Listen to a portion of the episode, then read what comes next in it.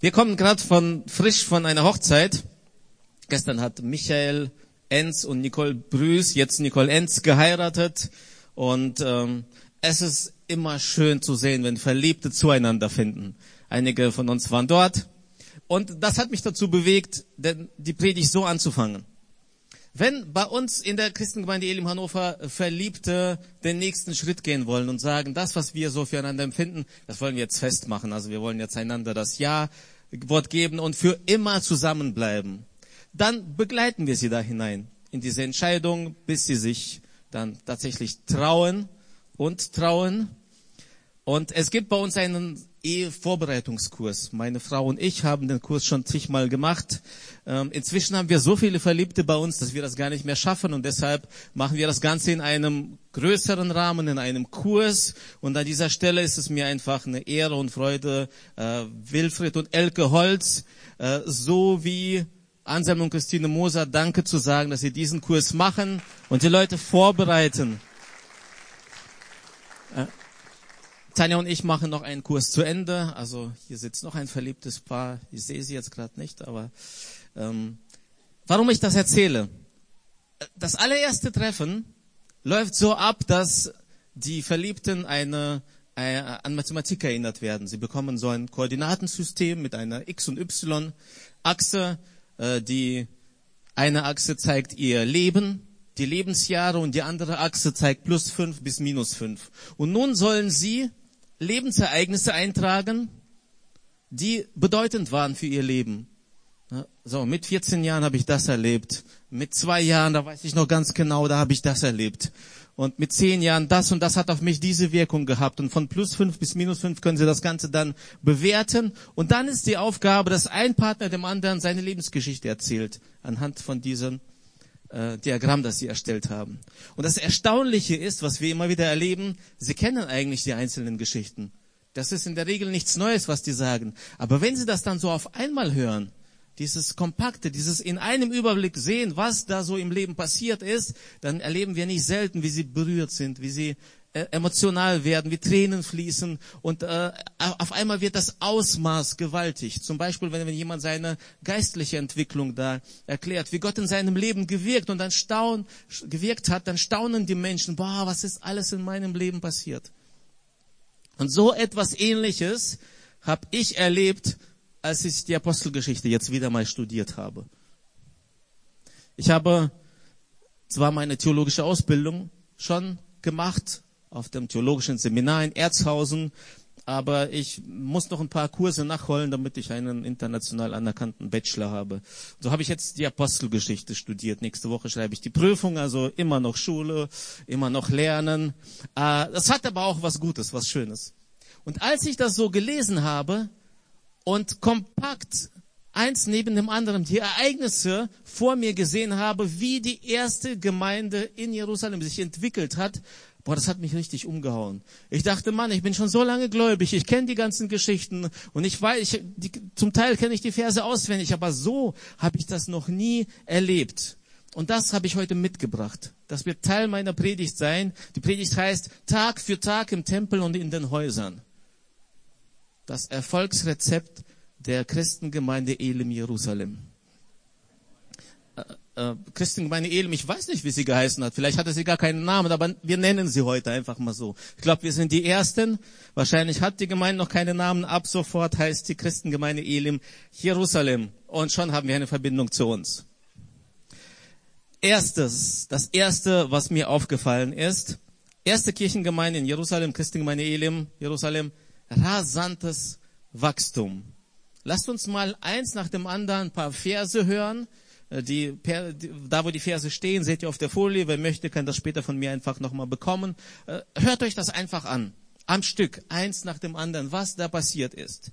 Es begann alles mit Apostelgeschichte 1.15. Hier heißt es, an einem dieser Tage trat Petrus vor die Versammelten. Es waren etwa 120 Personen zusammengekommen. Das erste Startup-Treffen, würde John Duke jetzt sagen. John Dück ist übrigens unser Gemeindegründer, die haben schon einige ihrer Start-up-Treffen gehabt und die, so langsam geht's so in Richtung 120. Also John, da bist du, ja. Sobald ihr 120 seid, könnt ihr so richtig durchstarten und super, dass ihr äh, klatscht und das ist eine gute Sache. Jede neue Gemeindegründung ist äh, ein Weg, Reich Gottes zu bauen. Also, erstes Start-up-Treffen. Wann ist das Ganze passiert? Vor etwa 40 Tagen, etwas mehr als 40 Tagen wurde Jesus verhaftet, gefoltert, am Kreuz hingerichtet, ist gestorben und am dritten Tag wieder auferstanden. Und nach seiner Auferstehung hat er sich über 40 Tage ungefähr seinen Jüngern gezeigt, hat sich mit ihnen getroffen, so die wichtigsten Anweisungen nochmal gegeben, so die letzten Infos, wie es weitergehen soll. Und dann auf einmal sehen sie, wie Jesus nach 40 Tagen in den Himmel aufgehoben wird. Und dabei sagt Jesus, bitte geht nicht weg, bleib bitte hier. Nicht aus Jerusalem weggehen. Wartet, es muss noch was passieren. Und die Jünger warten und warten. Ein paar Tage vergehen. Sie sind also in diesem Zimmer zusammen und etwa 120 Personen. Damit begann alles. Wie geht's dann weiter? Ein paar Tage später am 50. Tag nach Ostern, auch Pfingsten genannt, es war ein internationales Fest in Jerusalem. Von allen Seiten aus der ganzen Welt kommen Juden nach Jerusalem, weil das einer der Wallfahrtsfeste war. Für gläubige Juden war das Pflicht, dahin zu kommen und eine ganze Woche zu feiern. Das müssten wir auch einführen bei uns. Es ist Pflicht, eine ganze Woche zu feiern und das Ganze dreimal im Jahr. Pfingsten, Ostern und Erntedankfest. Christengemeinde Elim Jerusalem hat das gemacht. Warum sollte das Christengemeinde Elim Hannover nicht machen? Also wir werden ab sofort unsere Mitgliedschaftsanträge ändern und äh, versuchen, äh, ich guck mal, ich kann es ja probieren. Auf jeden Fall warten Sie da ein paar Tage, nachdem Jesus in den Himmel aufgehoben wurde. Ich vermute, es sind immer noch 120. Und dann heißt es, Apostelgeschichte 2, das lese ich nicht vor. Die sind im Zimmer, sie warten und auf einmal spüren sie, wie so ein Brausen durch den ganzen Raum geht. Wie so ein Wind und der macht so komische Geräusche, so, so ungefähr. Die Aufnahmen gibt es nicht mehr, sind verloren gegangen.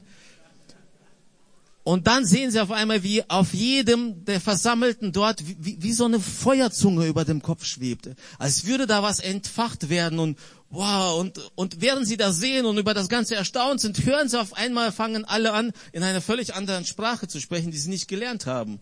Die sind so überwältigt von dem, was da passiert. Sie rennen raus und ich habe ja erzählt, Pfingsten, internationales Fest, aus der ganzen Welt sind Juden da. Und in diesem Moment hören die Gäste, die nach Jerusalem gekommen sind, aus, keine Ahnung, Mesopotamien, ja, San Jose, irgendwo, hören sie, wie die in ihrer Sprache sprechen. Und, und also das ist für mich übrigens auch der Grund. Es gibt verschiedene Gaben des Heiligen Geistes. Es gibt verschiedene Auswirkungen, verschiedene Phänomene, die man hört und sieht, wenn jemand erfüllt wird mit dem Heiligen Geist. Aber in diesem Moment, an diesem Tag war es wichtig, dass es das Beten oder Reden in anderen Sprachen war, weil das das Beste war, was passieren konnte, um die Botschaft an dem Tag weiterzutragen, weil eben Jerusalem so international war an diesem Tag. So viele Sprachen.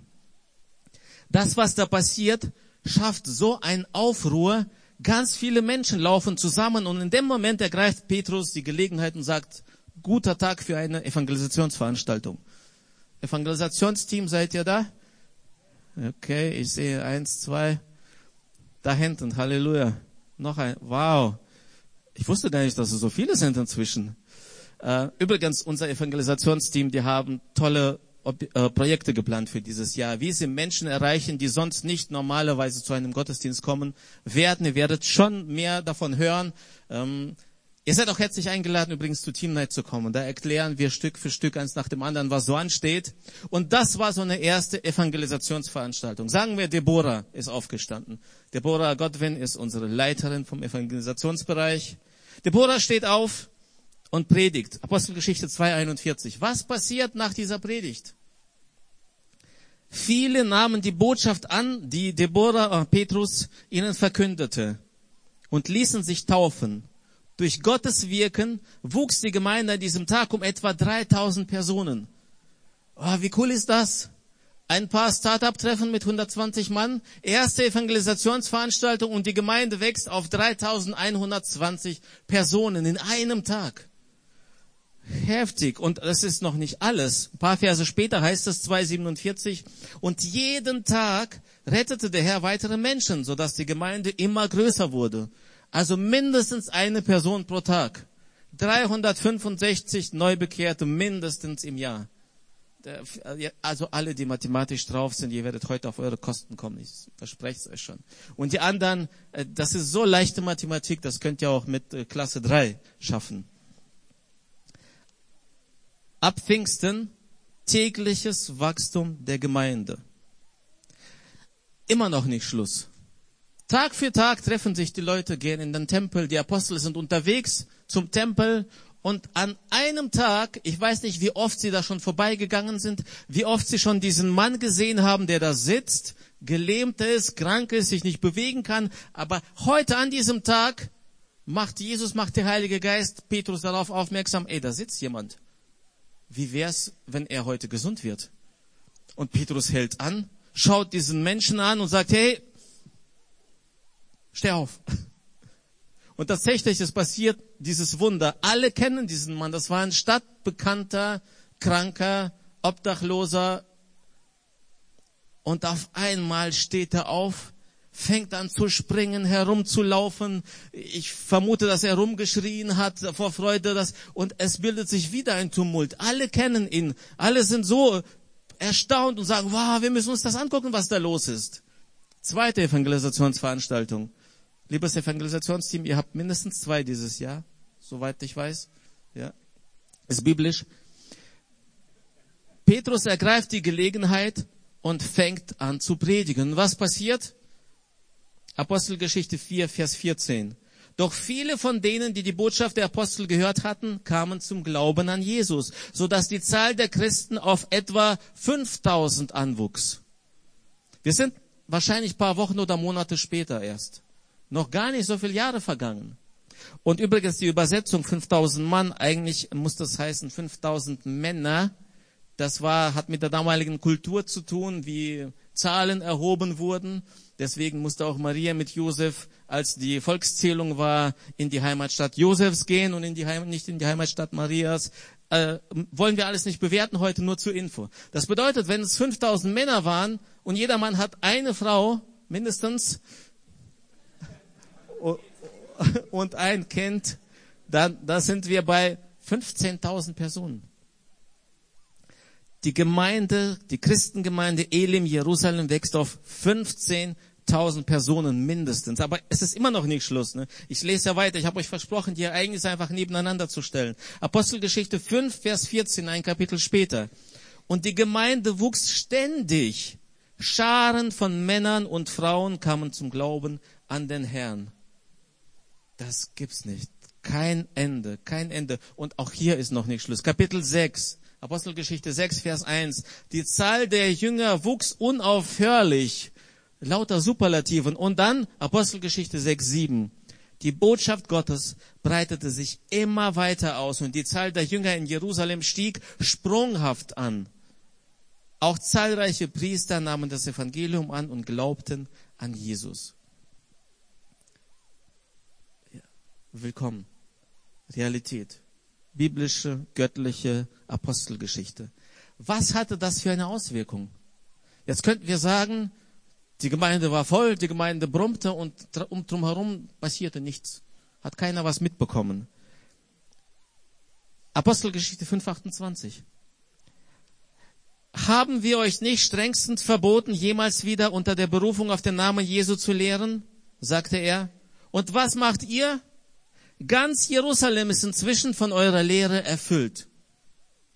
Und ich glaube, das ist keine Übertreibung, was hier steht. Das ist nicht einfach nur irgendwas, oh, ja, jetzt haben schon zwei Leute uns darauf angesprochen, was ist da los in der Elim, sondern ganz Jerusalem wurde erfüllt. Und, und jetzt nochmal für die Statistiker, Mathematiker, Controller unter uns. Heute hat Jerusalem etwa 900.000 Einwohner. Äh, so viel wie nie. Damals um das Wirken Jesu Christi herum war die Anzahl zwischen 30 und 50.000.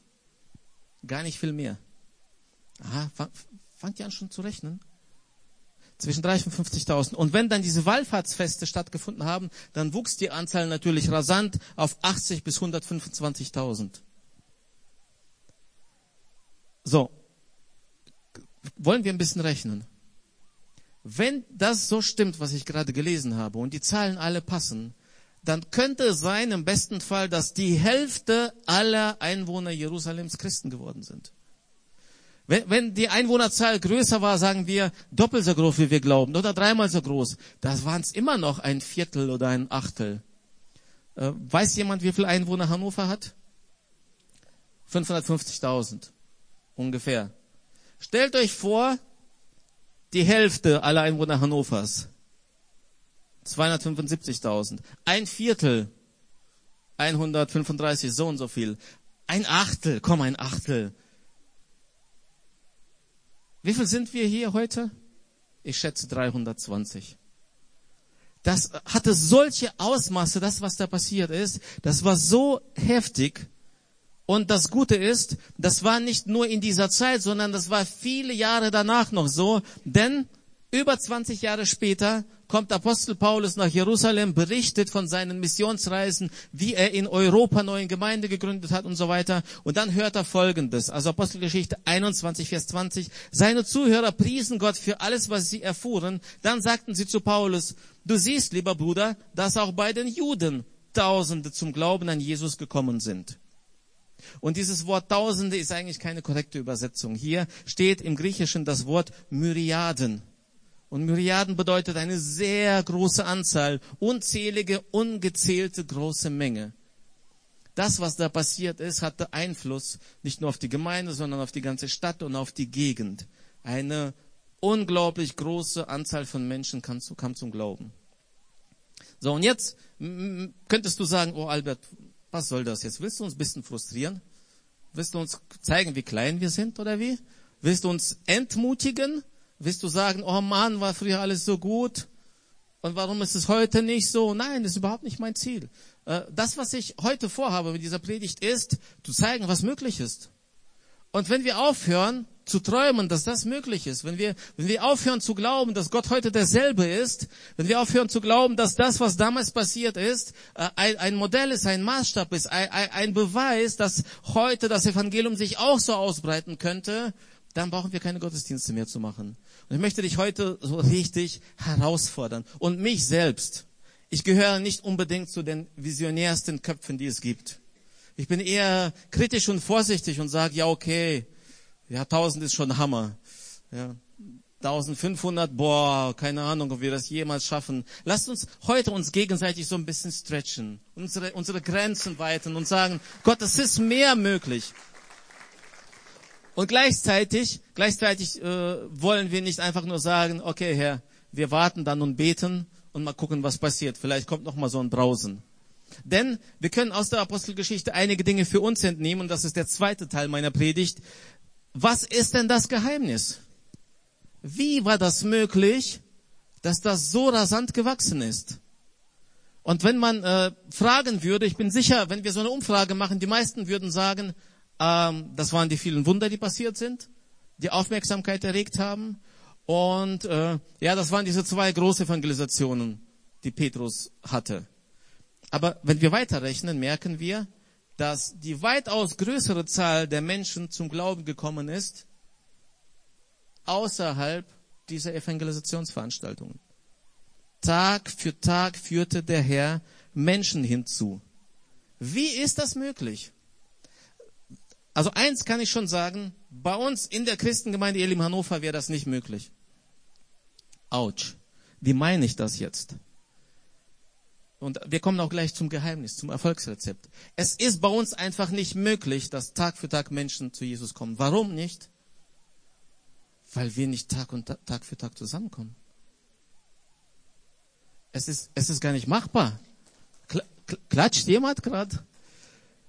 Äh, und äh, noch was, das will ich auch vor, vorwegnehmen. Heute geht es nicht um schlechtes Gewissen machen, sondern wir wollen heute ein paar Tatsachen sehen, die da sind. Und dann können wir am Ende überlegen, wollen wir vielleicht ein paar Dinge nachjustieren? Ist es möglich, vielleicht weiterzugehen? Ich komme gleich dazu. Es gab also ein Erfolgsrezept. Und neben den Wundern, neben dem, was Petrus da gepredigt hat, war es das nach meinem Verständnis. Apostelgeschichte 2,46. Einmütig und mit großer Treue kamen sie Tag für Tag im Tempel zusammen. Außerdem trafen sie sich täglich in ihren Häusern, um miteinander zu essen und das Mahl zu feiern. Und ihre Zusammenkünfte waren von überschwänglicher Freude, aufrichtiger Herzlichkeit geprägt. Und Kapitel 5, Vers 42. Unbeirrt lehrten sie auch weiterhin Tag für Tag im Tempel und in Privathäusern und verkündeten die gute Nachricht, dass Jesus der Messias ist. Das ist ein sehr einfaches Rezept, finde ich. Und mit Rezept meine ich nicht, tu einfach was hinein und da kommt automatisch was raus. Nein, sondern ich meine, welchen Weg sind sie gegangen? Sie haben eine zweitgleisige, eine zweigleisige Strategie gewählt. Sie trafen sich im Tempel und in den Häusern. Es war selbstverständlich. Da gab's äh, gar, gar keine Frage, ob es irgendwie anders gehen sollte, sondern Tag für Tag kamen sie zusammen. Und auch noch einmal ein paar Zahlen. Wie gesagt, wer möchte, er kriegt alle Zahlen von mir. Bitte, ihr müsst euch das nicht alles merken. Lasst uns über unsere Gemeinde ein bisschen reden. Das ist so, eine, ah, so ein bisschen Infopredigt, aber ich möchte nicht nur Infos weitergeben heute. Wir haben pro Sonntag ungefähr 70 bis 90 Kinder im Kindergottesdienst. Damit die Kinder übersichtlich betreut werden und wir auch unserer Aufsichtspflicht nachkommen, sind sie bei uns gespeichert in einem Programm, in einem Verwaltungsprogramm. Das heißt Church Tools. Wer mit mir schon mal zu tun hatte, er weiß, ich liebe Church Tools. Wir brauchen Church Tools. Übersetzt heißt das Kirchenwerkzeuge. Es ist nur ein Werkzeug, aber so ein gutes. Und interessant ist, aktuell sind in unserer Datenbank ungefähr 180 Kinder erfasst, die immer wieder zum Kindergottesdienst kommen. Was bedeutet das? Das bedeutet, dass die Kids im Schnitt jeden zweiten oder jeden dritten Sonntag nur da sind. Würden sie alle immer kommen, hätte unser Elim Kids Team ein enormes Problem. Die Räume da oben wären voll. Das würde gar nicht mehr weitergehen. Aber das wäre ein schönes Problem, oder? Also ich wünsche mir so ein Problem, dass die Räume so voll sind, dass wir sagen, boah, wir müssen was machen. Yes, wer kommt und sagt, ist cool. So, noch ein paar Infos. Wir haben aktuell 366 Mitglieder. Und auch das habt ihr bestimmt schon ein paar Mal gehört oder mitbekommen. Die Liste ist ziemlich aktuell. Wir schauen immer wieder uns die Liste an und Menschen, die länger als ein Jahr nicht mehr kommen, sie werden von uns kontaktiert, ich lade sie ein, sag, ey, wollen wir mal einen Kaffee trinken? Und die Menschen, die dann nicht mehr kommen oder nicht mehr wollen, die werden dann von der Liste gestrichen. Das heißt, die Übersicht ist ziemlich aktuell, die Zahl. Natürlich haben wir einige Senioren zum Beispiel, die nicht mehr kommen können aus gesundheitlichen Gründen und so. Aber wenn ich all das irgendwie wegrechne und die Menschen, die noch nicht von der Liste genommen sind, sind wir auf jeden Fall 300 aktive Mitglieder, die auch immer in unregelmäßigen oder regelmäßigen Abständen hier sind. An einem Sonntag, jetzt kommt das Spannende, haben wir hier im Schnitt 320 Erwachsene. Von diesen 320 sind etwa 120 Gäste. Gäste, die zum ersten Mal kommen. Wir haben einige Dauergäste. Wir haben hier Gäste, mit denen rede ich immer wieder und sag, hey, sag mal, du bist schon länger da als ich. Wie wär's, wenn du dich der Gemeinde anschließt? Ja. Können wir da was machen? Ja. Aber was bedeutet das wieder im Umkehrschluss?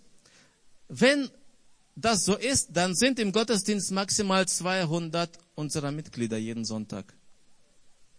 Bedeutet, dass unsere Mitglieder im Schnitt jeden zweiten Sonntag ungefähr kommen. Jetzt wirst du sagen, nein, aber ich komme doch ziemlich jeden Sonntag. Ja, ist unterschiedlich. Also etwa zwei bis dreimal pro Monat kommen wir zur Gemeinde. Das hat verschiedene Gründe. Das hat zum Teil Gründe. Wir leben heute in einer Zeit, wo man sonntags arbeitet. Äh, viele von uns arbeiten in der Industrie, die haben Schichten, die müssen samstags zur Nachtschicht und kommen morgens nicht aus dem Bett sonntags. Das verstehe ich auch, die sollen ja auch schlafen. Ja. Also die Welt hat sich verändert. Und, äh, und das ist aber etwas, das, muss uns dazu bewegen zu sagen, aber wie kriegen wir das dann hin? Nehmen wir das einfach, einfach so hin, okay, es ist halt so und deswegen wir kommen halt nur einmal pro Woche zusammen und wenn ich dann zweimal im Monat eine Sonntagsschicht habe, dann bin ich nur zweimal im Sonntag da. Zweimal im Monat an dem Sonntag da. Und ist halt so, Realität nehmen wir hin. Damals war es viel einfacher. Am Sabbat wurde nicht gearbeitet. ist klar, dass sie am Sabbat zusammenkamen. Aber ihr Erfolgsrezept war nicht der Sabbat. Erinnert ihr euch an die Überschrift, an die Verse? Tag für Tag kamen sie zusammen. Und ich glaube, dass wir als Gemeinde, dass es eine Herausforderung für uns ist. Es ist nicht mehr möglich, dass wir an einem Tag alle zusammenkommen. Das geht nicht. Aus verschiedenen Gründen, die ich heute zum Teil schon genannt habe. Wie ist es also möglich? Indem wir öfter zusammenkommen. Nicht alle zusammen. Nicht immer in diesem großen Umfang, sondern wie haben die das gemacht? Sie kamen zusammen im Tempel und in den Häusern. Und jetzt komme ich zu einem Thema, das, ah, das ist sehr persönlich. Wie oft hast du Leute in deinem Haus? Wie oft triffst du dich zu Hause mit Menschen, um Gemeinschaft zu haben? Und nochmal, heute geht es nicht um schlechtes Gewissen, okay? Bitte versteht mich richtig. Ähm, wir sind in eine Zeit gekommen, wir sind an einer Zeit angekommen, die, da ist es nicht mehr so selbstverständlich, irgendwie sein Haus zu öffnen. Ich will meine Privatsphäre haben, will meine Ruhe haben und ähm, dann hat vielleicht der ein oder andere so eine Frau wie ich, die sagt, ich habe nicht aufgeräumt. Die sagt, boah, was soll ich denn, was soll ich denn so auf die Schnelle kochen? Und, und ich sag, Schatz, wir haben Brot. Wir haben Butter im Kühlschrank und Marmelade. Es geht doch nicht um Essen. Es geht um Gemeinschaft. Ja, aber was werden die dann von uns denken? Ja. Was werden die dann von uns denken? Jetzt äh, waren wir bei denen essen und die haben so gut gekocht und meine Frau kocht sehr gut und ich auch ganz okay. aber, aber das ist nicht der Grund. Ja. Und es ist auch nicht der Grund, wie, wie, wie oft ich den Boden gewischt habe oder wie sauber es bei mir zu Hause ist. Oder wollen die Gäste vielleicht auch ans Höher, ins Schlafzimmer? Nein, die wollen einfach nur ins Wohnzimmer, an den Tisch. Es geht darum, dass wir diese Gemeinschaft irgendwie auf irgendeinem Weg, wohin weiß ich nicht, schon zum Teil verloren haben. Und die, ich weiß nicht, warum das hier mir diesmal so klar ins Auge gesprungen ist. Ich habe immer wieder gebetet, habe gesagt, Gott, was können wir dann machen? Wir, wir haben einen guten Gottesdienst hier, oder? Wir haben einen tollen Lobpreis. Wir haben, äh, meistens funktioniert die Technik. Ja. Und was sollen wir denn noch machen, Jesus? Ja, mehr beten. Ja. Aber ich glaube, mehr Gemeinschaft. Glaube, mehr zusammen, mehr miteinander. Was, was glaubt ihr, was passieren würde, wenn jeder, der zu dieser Gemeinde kommt, jeder Besucher, jedes Mitglied, alle, wenn sie unter der Woche immer, sie wissen das, sie rechnen damit, sie haben eine Gemeinschaft, eine kleine Gruppe von Menschen, mit denen sie über den Alltag sprechen, über Herausforderungen, Probleme, mit denen sie auch ihre Freuden teilen und den anderen ermutigen. Was glaubt ihr, was würde passieren, wenn die hier zusammenkommen? Ja. Wir würden nicht kommen, um aufzutanken am Sonntag. Wir würden kommen, um zu entladen. Wir würden kommen, um, um zu teilen. Wir haben so vieles erlebt in dieser Woche. Wow, was, ich, ich bekomme immer wieder Zeugnisse von Menschen, die in einer Kleingruppe sind. Ich muss jetzt gerade Timna anschauen. Wir haben es nicht abgesprochen, aber sie hat mir das erzählt, äh, wie, wie sie Gebetserhörungen in ihrer Kleingruppe, in ihrer Live-Gruppe gehabt haben. Ja, was, was sie da erlebt haben, was da passiert, wenn Menschen zueinander kommen und miteinander unterwegs sind. Und das verändert Leben. Das verändert meine Umgebung. Jetzt kommen wir zum letzten Punkt. In den Häusern. Warum ist das so wichtig? Und äh, wenn ihr meine Predigten so ein bisschen beobachtet und äh, eine Übersicht habt, bestimmt habt ihr zu Hause alle eine Übersicht von Predigten von Albert. Nein. Aber das ist, glaube ich, meine vierte Predigt, die in diese Richtung geht, Gemeinschaft. Ja? Und ich werde nicht müde. Ich werde nicht müde, weil wir schaffen es sonst nicht. Ich glaube das nicht. Wir schaffen es uns nicht. Wenn wir nicht zueinander finden und das Leben miteinander teilen, dann haben wir hier eine Veranstaltung am Sonntag. Und das ist nicht Gemeinde. Das ist schön, aber das ist nicht Gemeinde. Gemeinde ist gemeinsam. Gemeinde ist Gemeinschaft. Warum ich das glaube, noch jetzt mal eine andere Bestätigung als in den vorhergehenden Predigten. In den Häusern, da bin ich in ihrer Mitte. Apostelgeschichte 11, 13 bis 14. Schicke Boten nach Joppe zu einem Simon mit dem Beinamen Petrus und bitte ihn, zu dir zu kommen. Was er dir zu sagen hat, wird dir Rettung bringen, dir und allen, die in deinem Haus sind. Ein spannender Vers. Jemand sucht Gott, sucht Rettung und Gott antwortet ihm und sagt, lass Petrus holen, übrigens den Petrus, der auch diese Evangelisationsveranstaltung durchgeführt hat. Und das, was er sagt, wird dir Rettung bringen und deinem ganzen Haus. Das, was da passieren wird, wird Auswirkungen auf dein Haus haben. Und eine andere Bibelstelle, Apostelgeschichte 16, 30 bis 31. Ihr Herren, was muss ich tun, dass ich gerettet werde? Sie aber sprachen, glaube an den Herrn Jesus und du wirst gerettet werden und dein ganzes Haus. Was ist gemeint mit Haus? Das Einfamilienhaus, die Wohnung, wird die Wohnung gerettet? Im Original steht hier das Wort Oikos. Und Oikos bedeutet Familie, Haushalt, alle, die in deinem Haus wohnen, alle, die zu dir gehören. Es heißt also, dass das, was ich persönlich erlebe und erlebt habe, das wird automatisch, es geht nicht anders, es wird eine Auswirkung haben auf mein Umfeld, auf Menschen, die mir irgendwie nahestehen. Das bedeutet, dass wenn jemand zum Glauben kommt, das, was er erlebt hat, sich ausbreiten wird dort, wo er ist. So, und jetzt äh, etwas Logisches. Statistisch ist es so, dass die Wahrscheinlichkeit, dass ein Mensch zum Glauben kommt, viel größer, viel höher ist, wenn er Christen in seinem Umfeld hat. Christen in seiner Familie, in seinem Freundeskreis oder auf der Arbeit. Weil durch sie kommt er irgendwie auf den Glauben, auf Jesus, irgendwie fühlt er sich hingezogen, angezogen, kommt hin zum Gottesdienst, in die Live-Group, wo auch immer und begegnet Jesus. Menschen, die keine Christen in ihrem Umfeld haben, da muss, muss schon ein Wunder passieren, dass sie von alleine irgendwie draufkommen. Auch das gibt es, aber eher selten. Das bedeutet, dass dieses Eukos, wir brauchen diese Gemeinschaft im Eukos.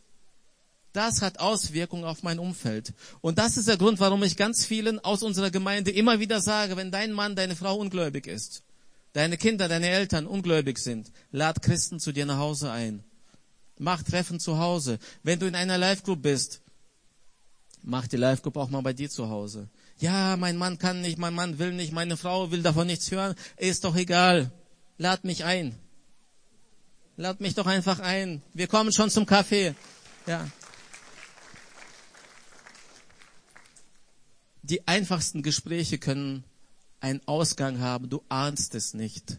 Du ahnst es nicht, was in der Gemeinschaft möglich ist.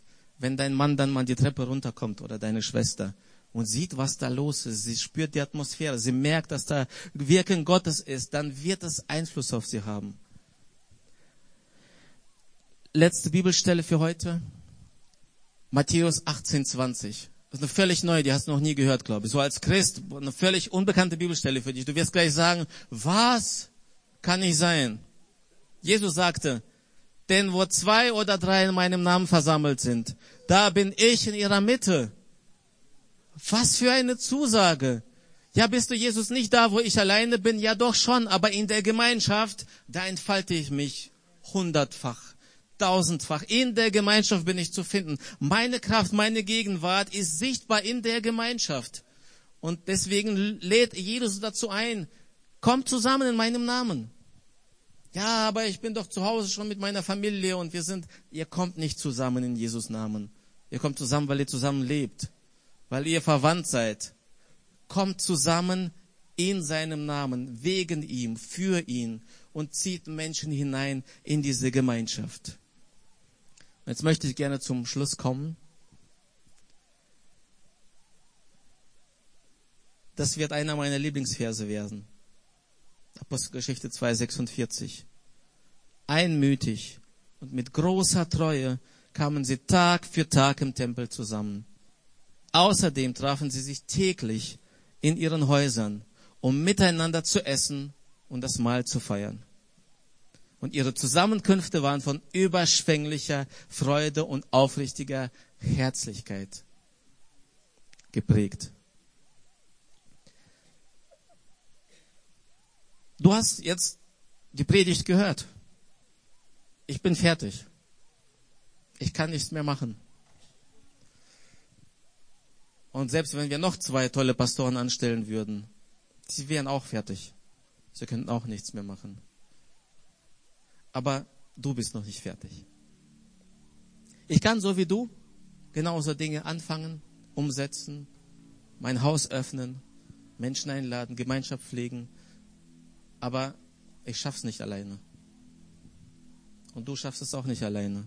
Und dein Nachbar auch nicht alleine. Aber wenn wir, wenn wir alle, wenn jeder von uns ein bisschen einen, einen Schritt macht, lasst uns heute die Tür ein Stück weit mehr öffnen. Für einen Tag. Fangen wir an mit einem Tag im Monat. Lass uns das dann vielleicht erhöhen auf zwei Tage im Monat. Und wenn wir dann erleben, wie Jesus in unserer Mitte ist, dann machen wir vielleicht jede Woche einmal. Und weil, weil das dann so heftig ist, so krass ist, wie Jesus da wirkt, vielleicht kommen wir dann jeden dritten Tag zusammen. Und oh, ich wage es gar nicht auszusprechen. Ist das möglich, dass es so weit kommt, dass wir Tag für Tag zusammenkommen? Okay.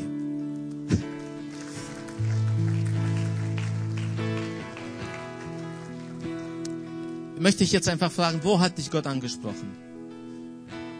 Und ich sag nochmal nicht, wo hat er dir schlechtes Gewissen gemacht? Wo hat er dir Lust drauf gemacht? Okay? Können wir uns heute einigen? Die Predigt ist so. Worauf hast du Lust? Wohin hat Gott dein Herz bewegt? Vielleicht ist es für dich heute der Schritt, der schwierige zu sagen, ich werde jetzt sonntags immer kommen. Ich gehe nicht mehr zum Brunch und werde auch keine Geburtstagseinladung einnehmen am Sonntag. Boah. Und der Arbeitskollege, der mich dann einlädt. Und ich kann ja dann endlich mit ihm Gemeinschaft haben. Das ist doch ein guter Grund. Okay, ausnahmsweise. Hat dich Gott vielleicht heute bewegt und spricht dich an und sagt, weißt du was, ich glaube, bei dir zu Hause würden sich Menschen wohlfühlen. Du hast eine tolle Ausstrahlung, eine gute Atmosphäre zu Hause. Es ist gut eingerichtet bei euch, gemütlich. Ihr habt so eine schöne Ecke, so ein Ecksofa, noch ein Sessel vorne dran. Siehst du das schon vor deinem Auge? Na, ich sehe das jetzt nicht, das ist nur ein Vorschlag. Und ich bete auch, dass diese Predigt genauso endet, nicht mit, mit einem Druck, nicht mit einem schlechten Gewissen, sondern mit Perspektiven dass wir noch einmal sehen, ah, was ist denn möglich? Was, was, Gott? Und du könntest alleine dadurch, dass ich mein Haus öffne, könntest du was bewegen? Was? Und, und Menschen würden zum Glauben kommen, auch wenn ich kein Prediger bin? Ja.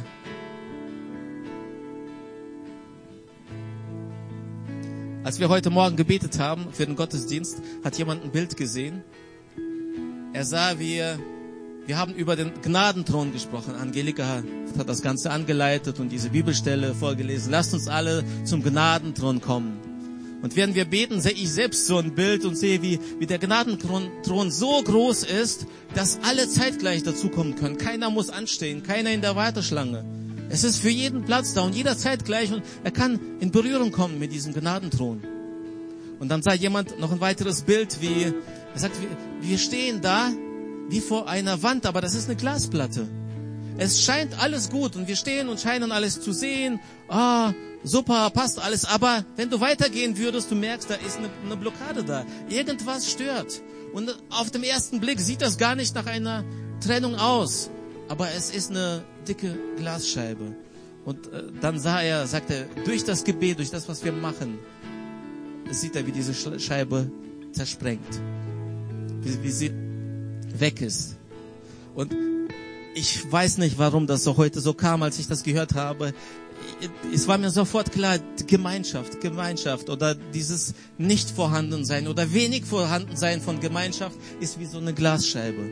Es sieht irgendwie alles okay aus bei uns und irgendwie alles gut und wir, es ist doch in aber es scheint so, als müssten wir diesen Schritt machen dass diese, dass diese Scheibe, dieses Hindernis wegkommt, dass Menschen noch schneller, noch klarer, noch mehr von ihnen in unserer Gemeinschaft, in unseren Gottesdiensten, in unseren Live-Groups zu Jesus kommen, zum Thron der Gnade. Und dafür sind wir heute hier. Das war die Predigt, das war meine Einladung. Später, wenn wir das Kollektenlied haben werden, hast du noch Zeit, darauf zu reagieren für dich. Denn ich möchte jetzt die Zeit nutzen, um Menschen zu Jesus einzuladen. Und ich lade euch ein, alle mit aufzustehen. Jetzt brauche ich euch. Wir als Gemeinschaft wollen das jetzt tun. Ich bitte dich, dass du schon anfängst, leise zu beten für das, was ich jetzt machen werde. Ich werde nämlich Menschen dazu einladen, sich für Jesus zu entscheiden. Und ich glaube, dass in dem Moment, wo wir diese Einladung aussprechen, ein Kampf stattfindet. Ein Kampf, ein Ringen, ein Ziehen. Und jeder, der diese Einladung heute hört und diese Entscheidung treffen möchte, er muss sich dafür entscheiden und zu sagen, ja, ich will. Ich will ein neues Leben anfangen. Ich will diese Gemeinschaft, von der er da erzählt hat, der Prediger, ich will sie erleben. Ein Ort, an dem ich getragen werde, an dem ich teilen kann. Meine Sorgen, meine Freude. Deshalb lade ich euch ein, betet schon jetzt dafür, dass Gott Herzen bewegt und öffnet. Dass jede Blockade, die irgendwie da ist, jede Wand, jedes Hindernis beiseite geschoben wird. Dass das Evangelium durchbricht bis zu den Herzen. Und so möchte ich jetzt dich ansprechen. Das ist deine Zeit, speziell für dich. Du hast es heute gehört. Du hast gehört, was Jesus getan hat. Er hat sein Leben gegeben, damit wir Leben haben. Und er lädt dich ein, Teil von den Menschen zu werden, die das angenommen haben. Ich möchte dich einladen in unsere Gemeinschaft, einladen zu unserem Herrn Jesus Christus. Ich möchte dich einladen, sein Freund zu werden. Ich möchte dich einladen, Kind Gottes zu werden. Ich möchte dich einladen, ein neues Leben anzufangen. Und wenn du das heute möchtest, dann darfst du mir ein Zeichen geben und dann bete ich und die ganze Gemeinde betet für dich. Also wenn du heute da bist und willst dich für Jesus entscheiden, dann zeig mir kurz deine Hand. Wenn ich deine Hand sehe, dann bete ich gerne für dich. Wer ist heute da, der sich für Jesus entscheiden möchte? Danke. Wer ist noch da? Komm, trau dich. Das ist was ganz Entspanntes. Die meisten, die hier stehen, haben das schon gemacht und haben es erlebt. Und sie bereuen es nicht. Oder? Wer ist noch da? Wer möchte sich noch für ein Leben mit Jesus entscheiden und Teil dieser Gemeinschaft werden? Komm, zeig mir deine Hand. Falls ich dich übersehen habe, zeig mir das nochmal. Das ist ganz wichtig.